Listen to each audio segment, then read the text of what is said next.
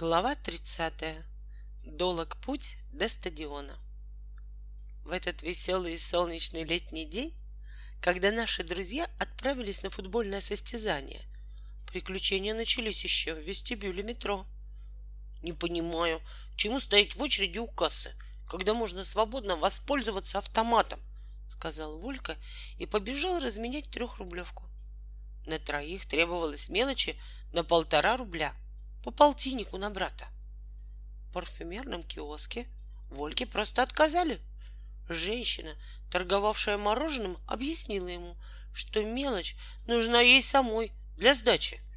Продавец в кондитерском киоске заинтересовался, зачем мальчику понадобилась мелочь, и, узнав, в чем дело, посоветовал купить билеты в кассе, у которой сейчас не было ни одного человека. Действительно, к этому времени очереди у кассы не стало, но Олька все же стал в очередь у нарзанного киоска и минуты через три, выпив стакан шипучей воды, получил всю сдачу двугривенными и пяти алтынными. Ну вот видите, как все это просто. И совсем не нужно стоять в очереди у билетной кассы. Бодро кинул он своим друзьям и выдал каждому из них на руки по двугривенному и по два пятиалтынных. Уже Волька и Женя давно держали в руках вкусно пахнущие типографской краской продолговатые кусочки тонкого картона. А Хаттабыч все еще возился своего автомата. Он без устали опускал в щель монетки, и они тотчас же со звоном вываливались оттуда, откуда должен был выпасть, но никак не выпадал билет. Старик даже вспотел от усердия.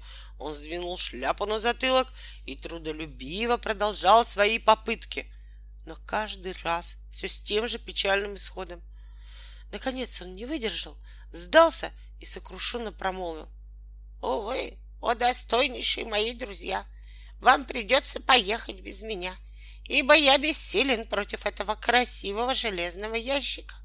Он заколдован и непрестанно выплевывает обратно деньги вашего смиренного слуги. Уверяю вас, это все происки моего заклятого врага Джирджиса. Ох, и дался же тебе этот Джирджис, рассмеялся Волька. Дай-ка мне твои монетки. Сейчас я их отпущу в автомат, и все будет в порядке. С этими словами он опустил два пятиалтынных и двугривенный в щель ближайшего автомата, и билет тотчас же появился.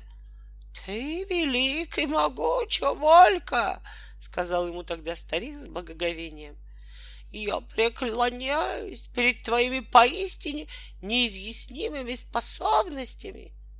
И совсем я не могуч, честно ответил Волька. Просто надо пользоваться исправными автоматами. Все равно ты велик, убежденно повторил Хаттабыч. Ты велик, ибо сразу, никого не расспрашивая, разгадал, какой из этих ящиков исправен, а какой не работает. Ребята чуть было не фыркнули, услышав эти наивные слова, но вовремя вспомнили, что старик неграмотен и не мог прочитать надпись, гласившую, что аппарат не работает. «Учиться тебе надо, Хаттабыч, вот что!» — серьезно сказал старику Волька.